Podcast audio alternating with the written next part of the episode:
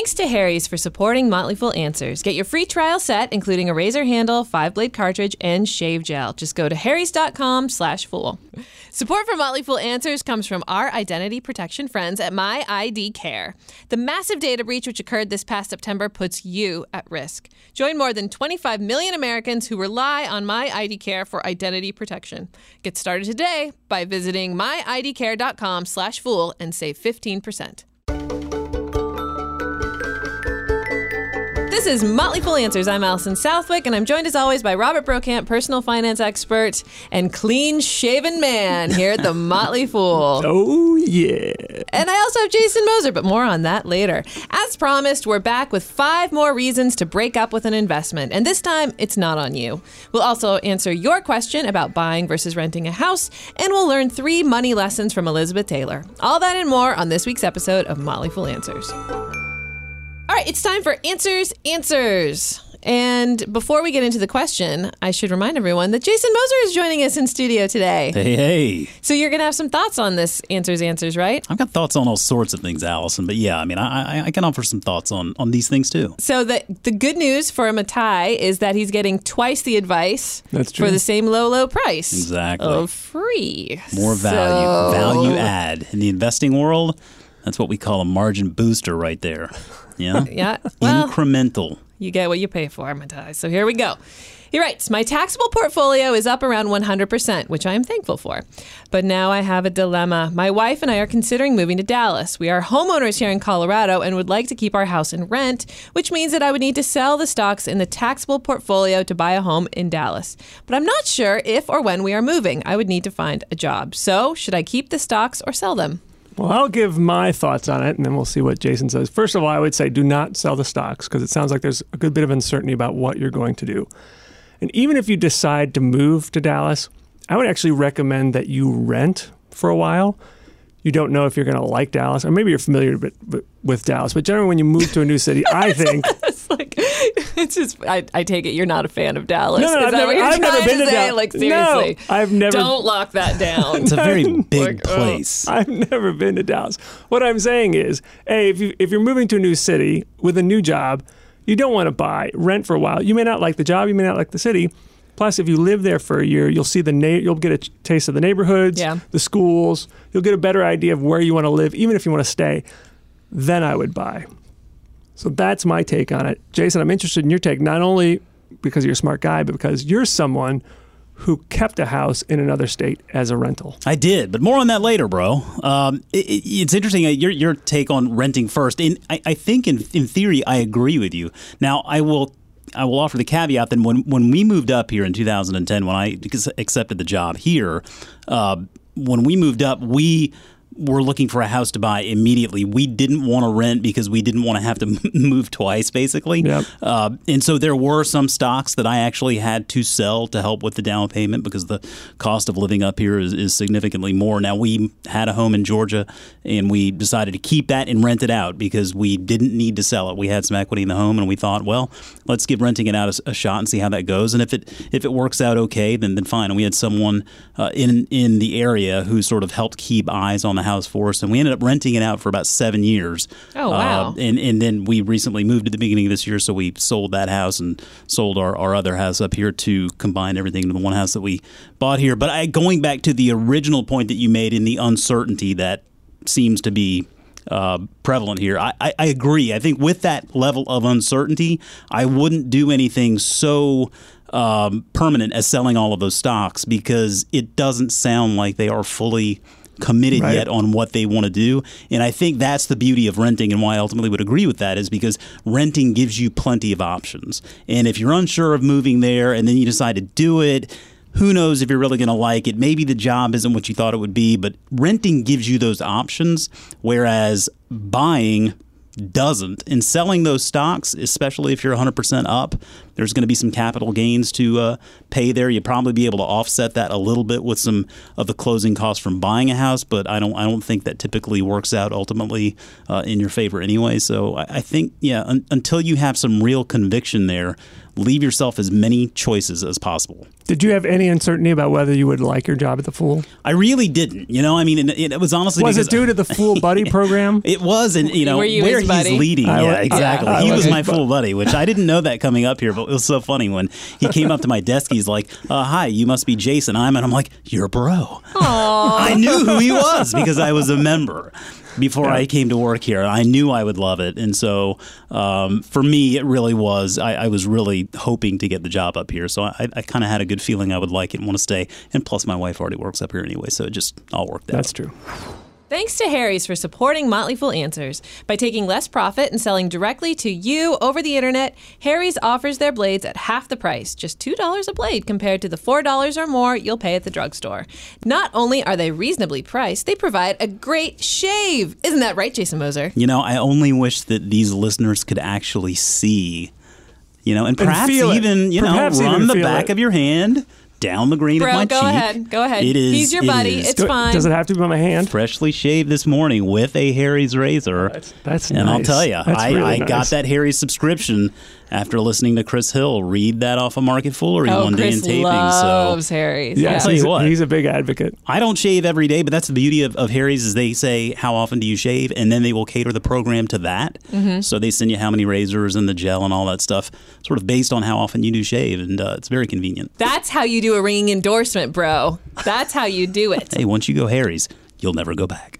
Harry's is so confident you'll love their blades, they're giving you a free trial set for free. You just have to cover $3 for shipping. To get your free trial set, including a razor handle, five blade cartridge, and shave gel, go to harrys.com slash fool. That's harrys.com slash fool. They say that breaking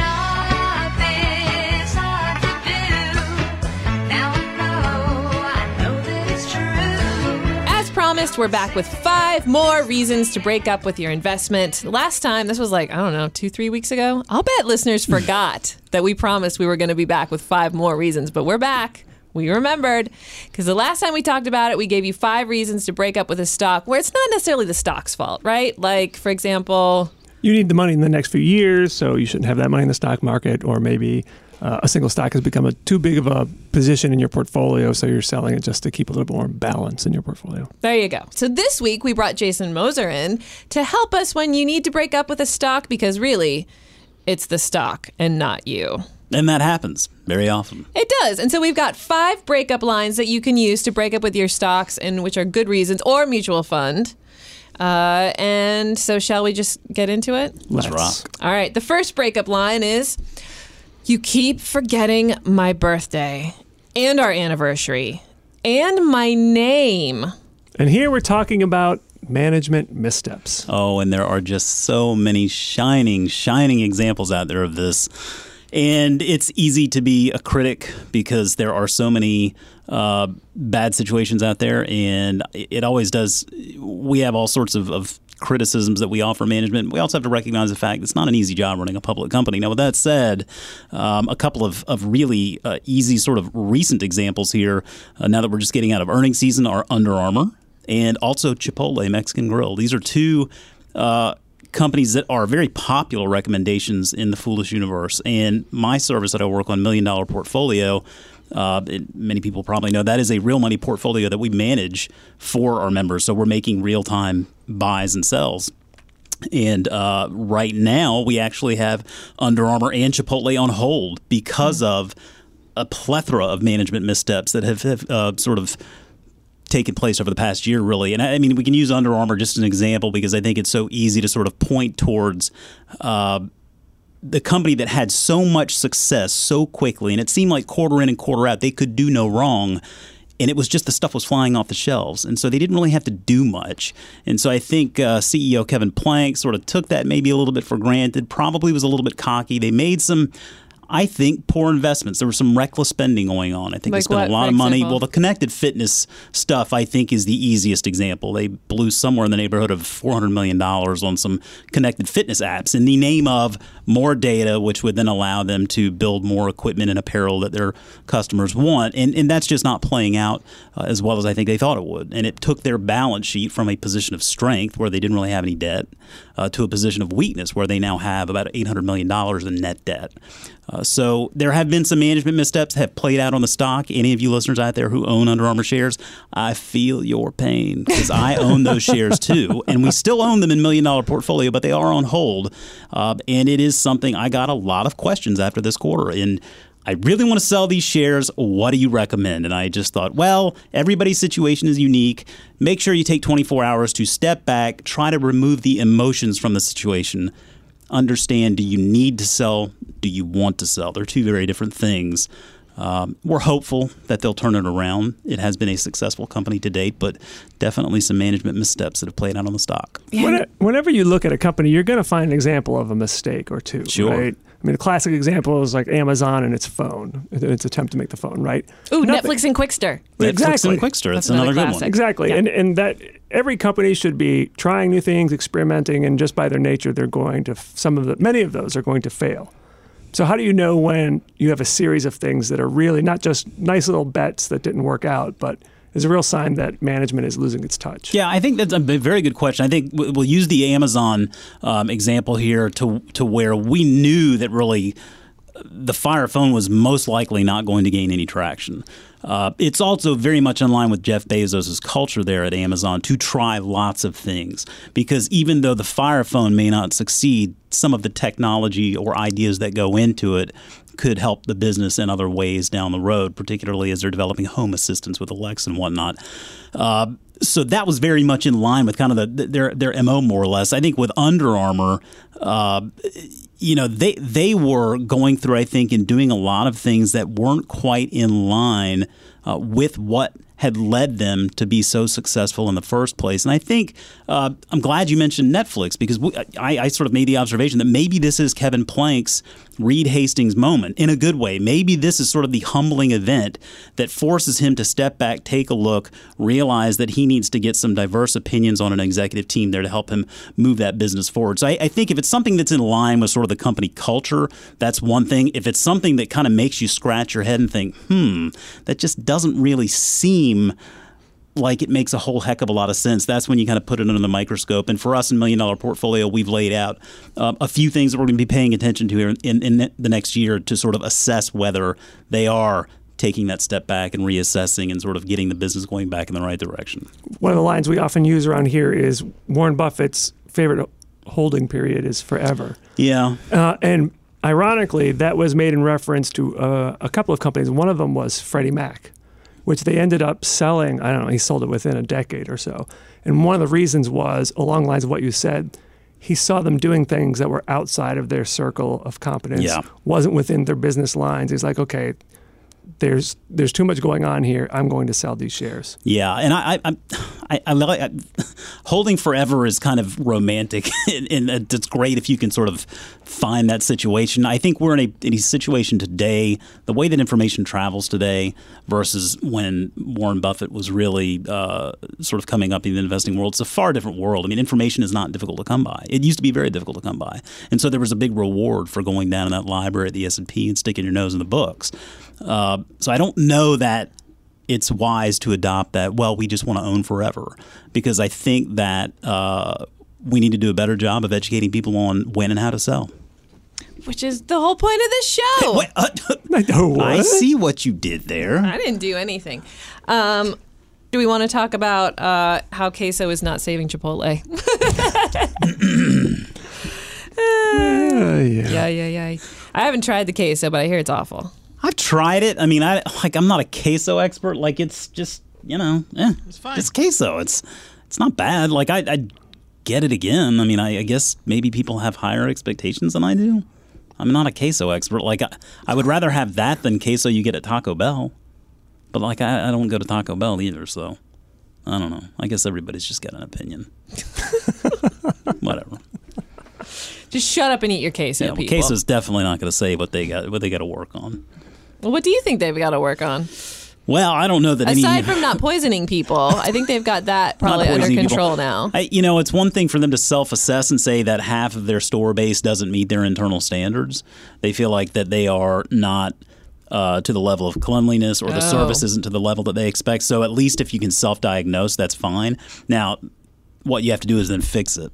And to this point, it doesn't seem like they've really fixed it. But I would also argue that from an investor's perspective, Chipotle is never going to garner the the multiple, the premium valuation that it used to, because it's Oh, it's not a bunch of heart. I just heard a lot of hearts break. It's not- A lot of our listeners were just like, "Wait, what?"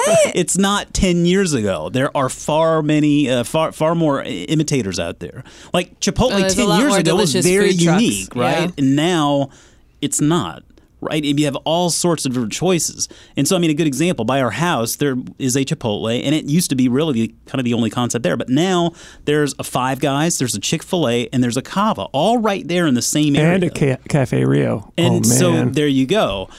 There are just so many choices out there. It, it Cafe Rio, if you're interested, we will take your advertising oh, dollars Oh, man, because Bro good. has thoughts on that. clearly affects their traffic. And, and for a restaurant, traffic is that's the pot of the gold. That's the pot of gold at the end of the rainbow, right? I mean, you're, you're looking to figure out any which way you can to boost that traffic. So Yeah. they're going to be able to open more stores, but I don't think they're ever going to be a stock that trades for 50 times earnings ever again. Yeah, none of the other concepts ever took off either. No, no, no, no. Yeah, which was funny because Shop House I thought was really good. Like it was very tasty. Yeah. Um, I guess it just didn't resonate with uh, consumers' fickle demands. And Pizzeria Locale, I don't even know what the deal is there. Like they've got three or four of them, but man, it's pizza. Like you can just open those things in mass, right? Right? I- Everybody yeah. likes pizza, even bad pizza. It's still pizza. Right? Sure. All right, next next breakup line. Are we ready? We're ready. I don't like who you're becoming. And here we are talking about sell when CEO succession concerns you. Well, CEO succession is something that should concern everyone. Uh, the shining example here is Walt Disney. Uh, Disney is a very popular investment again in our Foolish Universe. It's one that we own a million dollar portfolio. Uh, Bob Iger is the CEO currently and has witnessed just tremendous success. And he's been really uh, the the uh, the inspiration behind those three acquisitions that have really done so well for them in Pixar and Marvel and Lucasfilm. So the question is, uh, when is he going to leave, and who's going to take his place? Because he should have been gone like a couple of years ago, but he Because he on- wanted to, Yeah, or I mean, he's just he's, people he's wanted just- him out? No, he's Yeah. been just saying it's time, and I'm going to retire, and then he would postpone it again and again and again. Um, because I don't think they have quite found uh, who they feel comfortable with taking his place. And whoever does take his place is going to have some serious shoes to fill. Um, a lot of a lot of uh, ideas out there. Sheryl Sandberg is possibly someone who could jump in there. I mean, she has uh, plenty of great experience at Facebook, and it would be, I think, a job she'd probably do pretty well. But who knows? At this point, he's going to be around for a little while longer, and um, it's going to be a big question mark as to who fills his shoes because they're going to have a lot, uh, just a, a tremendous act to follow.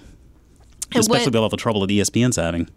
Right. And when so sometimes um, companies will announce, okay, so and so stepping down. Here's who's coming in, and the stock will fall or maybe rise depending on who the person is. Mm-hmm. So, what are usually some of the keys to good succession? Well, Good I think a- planning. in a lot of cases, it's kind of it's kind of okay to see a COO take the place of the CEO. Uh, the COO typically knows the business pretty intimately and has seen a lot of what's going on at that CEO level.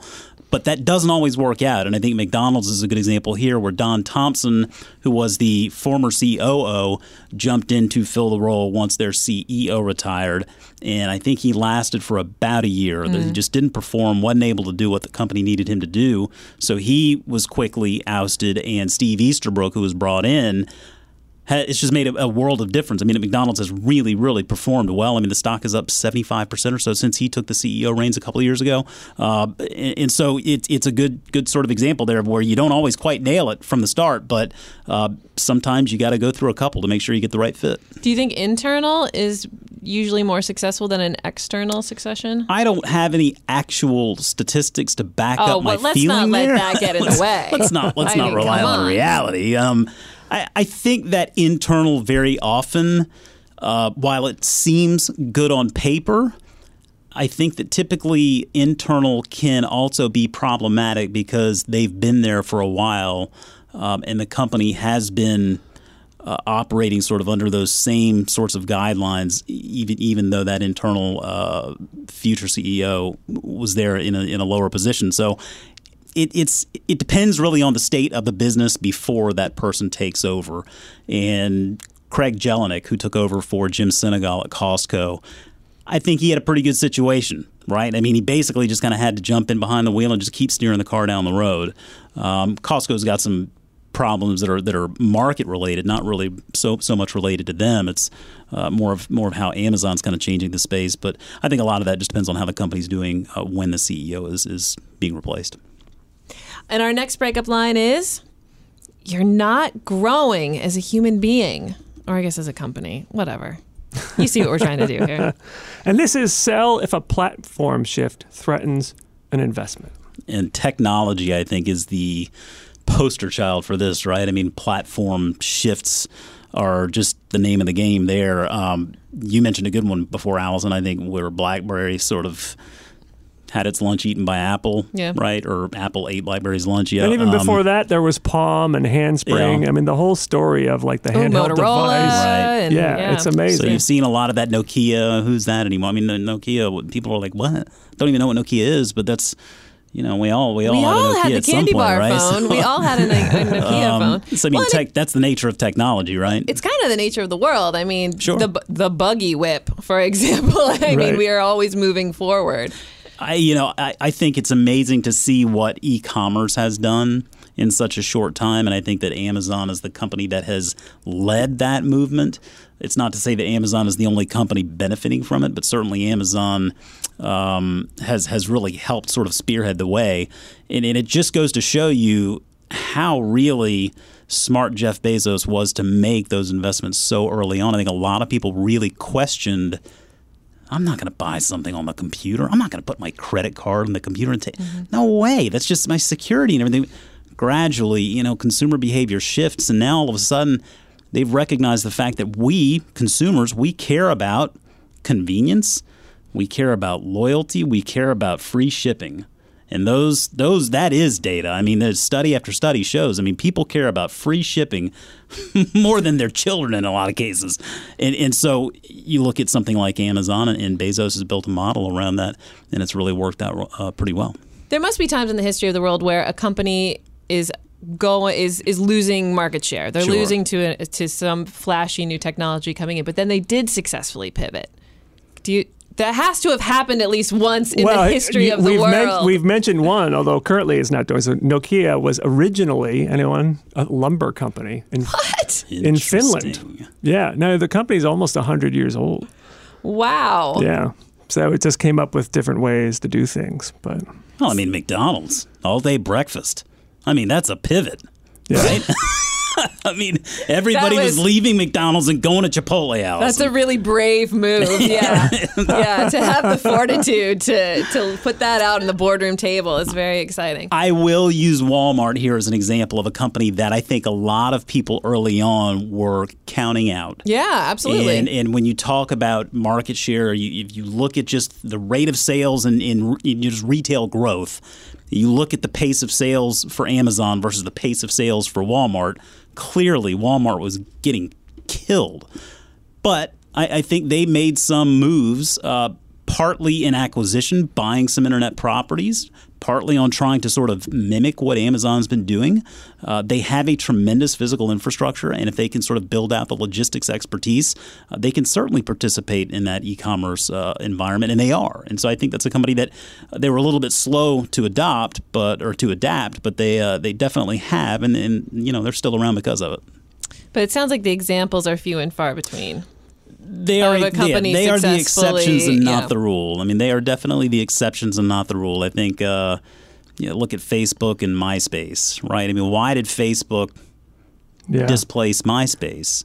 I, I I really don't know. I don't know either. but you know what we're seeing now also is sort of the behavior of kids out there. They're not really interested in having a Facebook page, right? I mean, now granted they are setting up an Instagram page, but that just goes to show you the uh, shrewd acquisition skills that Mark Zuckerberg has in buying Instagram when he did. So I think he recognized even early on that the best strategy in this space is to own as many of those social apps as possible. That's why he tried to buy Snap, tried to buy Twitter. Um, and probably they would have better lives if they had gone ahead and just uh, accepted the deals. But here we are. All All right, our fourth breakup line is You're just not performing when I need you to. And here we're talking about bidding adieu to bad funds. And I'll take this one. I'm talking about mutual funds, of course. And generally speaking, if you have a fund that is underperformed a relevant index fund over the last five years, you should probably get rid of it. So if you own, for example, a large cap value fund and it has not beaten a large cap value index fund, there's no reason to continue holding on to that.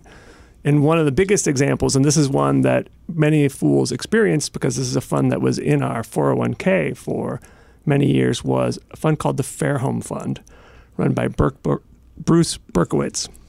So in 2010, Morningstar named him uh, Manager of the Decade. So from 2000 to the end of 2009, want to take a guess at what kind of performance you saw from the average large cap fund? What was the date again?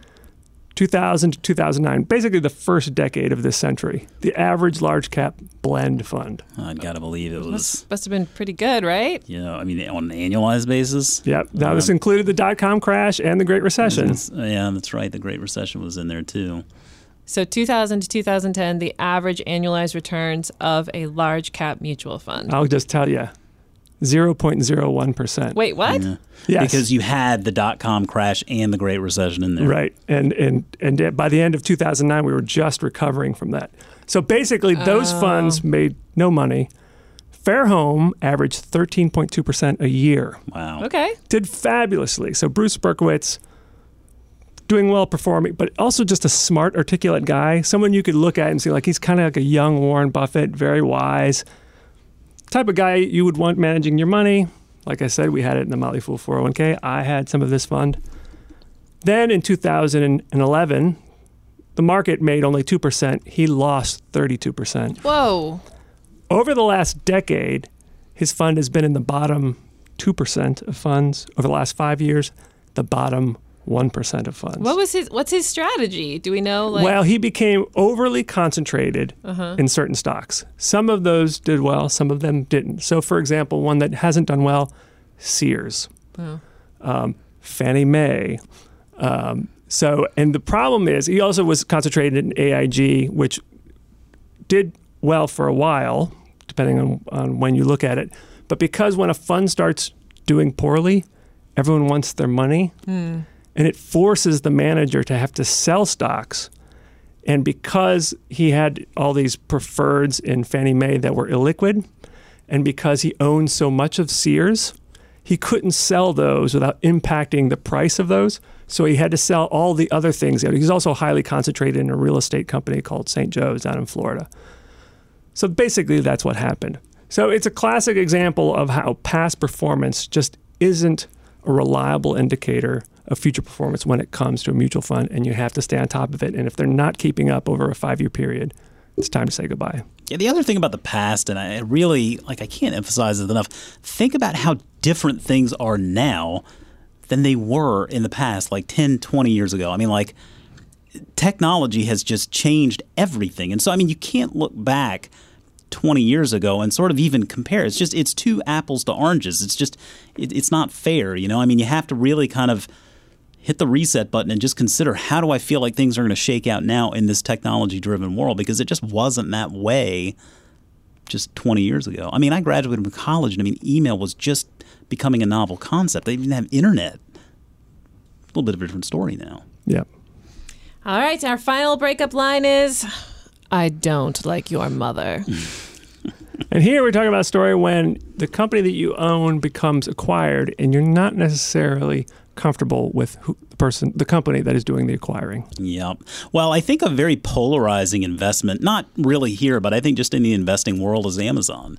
I think a lot of people out there maybe don't think that what Jeff Bezos is doing is sustainable. He spends too much money. Amazon doesn't make any money. It's just the razor margin, razor thin margins. It's just it's not a profitable business. And then lo and behold, Amazon acquires Whole Foods. And so maybe people who were investing in Whole Foods because they felt like they were investing in a company that was more in line with their values and their ethics and sort of the way they would like to see uh, food uh, go being a part of Amazon now, perhaps they don't feel as comfortable being a part of, of a company like that. And, and that's everybody's sort of line they have to draw on their own. Um, it's not to say you're right or wrong, but if your company is acquired by another company, one of two things is going to happen. That acquisition is either just going to be a cash acquisition and you don't have to worry about this, or that acquisition is going to result in getting shares of the acquirer. And if you do get shares of the acquirer, uh, then uh, you you have to consider whether or not you want to hang on to them. Now, I believe Amazon just acquired Whole Foods for cash, right? So I, I don't believe mm-hmm. there was any sort of position like that, but it's just an example in, in that you have to be able to look at the acquiring company and say, am I on board with what they're doing? Is this something I would invest in today? Acquisition notwithstanding, and I think for everybody, they kind of have to make make that own decision for themselves. What's your bottom line advice here? If someone is thinking, oh, I need to sell some stocks, or I need, maybe I should sell this stock. Like, what's your So, bottom line advice? So I, I, I mean, it all be it all becomes a question of why you feel like you need to sell, and, and I mean, there are a lot of different reasons to do it. I think that once you identify the reason why you may need to do it, what I like to do is I like to enforce a 24 hour sort of moratorium. I can't do anything for 24 hours. So that I, I what I want to do ultimately is remove all emotion from this. I want to make sure I'm making a decision based on just sound reasoning and, and you know good thinking. So whatever you do, don't be hasty. If you feel like you come up, you know, come to a decision, give yourself 24 hours to kind of pull back, think about it again, sort of deliberate it. Make sure you feel like you're making a smart decision that's not based on emotions. Because I think it's very easy, again, with how quickly information travels and the way that we can trade online now, people make emotional decisions all the time, and, and very rarely are they actually good ones. I think investing is is uh, something where you are better served when you remove the emotions from the equation. It's not easy to do, but you can do it. Jason, thank you so much for joining us today. Thanks for having me. It's always a joy to have you. It's always a pleasure to be here. Support for Motley Fool Answers comes from our identity protection friends at My ID Care. One in five American adults were victims of identity theft in 2016, and the problem only seems to be getting worse. My ID Care covers all nine types of identity theft by proactively monitoring, instantly alerting you of any suspicious activity, and working closely with you to restore your identity should fraud occur. Their best in class identity protection covers all types of identity theft, from medical ID theft to child identity theft. They have you covered. Enroll today to get credit and dark web monitoring and $1 million insurance. I should also mention they have a 100% success rate restoring identities.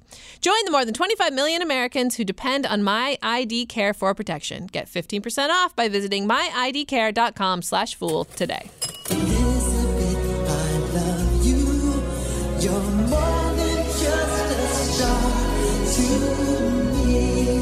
Speaking of breakups, Elizabeth Taylor loved getting married. Eight times, in fact. She also loved getting divorced. She was even married to the same man and divorced the same man twice. The drama that surrounded her life outshadowed the fact that she was actually pretty savvy with money. Was he? Well, do you want to learn all about it? I would love to. Because today I'm going to present you with three money lessons from Elizabeth Taylor. oh, great. Yay. All right. So, lesson number one make the most of your brand. So, when she died in 2011 at the age of 79, she was believed to be worth roughly $600 million. Holy cow. Where do you assume her money came from, bro? Uh, I don't. I don't know. I'm actually listening to this new podcast that's about the history of early Hollywood, and I'm mm-hmm. listening to this series about Boris Karloff and Bela Lugosi, and it sounded to me like actors and actresses back then didn't have any rights. I would assume like royalties of some kind, but I don't know if they had any rights back then. No, you're right. So, back in the early days, she would refer to herself as MGM Chattel because until 1961, she was under a studio contract, which made, means that she made not very much money or had much control over her life. And while she was the first woman to make $1 million for her title role in Cleopatra, her real money came from her entrepreneurialism. Oh, She recognized that, funny thing, she wasn't getting a lot of roles in her late 40s and 50s, and she needed another source of income. So, according to Bloomberg, Elizabeth Taylor was the first celebrity to really capitalize on her brand. It started with her perfume in 1991. Do you remember what it was called? I don't. Uh, Udo Michael Jackson. White Diamond. yeah. It was followed up by a costume jewelry uh, company and other branding plays. So, how successful was she? Well, at least in the case of white diamonds. It had raked in $77 million in sales the year before she died. Holy cow! I vaguely remember commercials about this, but I don't. Yeah. Yeah. So even now, six years after her death, her estate is still raking in $8 million a year from all of the branding. A little bit from the residuals, but yeah. Wow, that's impressive. All right, next lesson. Lesson number two always be hustling. Elizabeth Taylor's final wedding was to Larry Fortensky in 1991. I'm sure you remember this. Was he like the butler or something like that? No, well, he was 20 years her junior, and he was a construction worker that she met at the Betty Ford Clinic.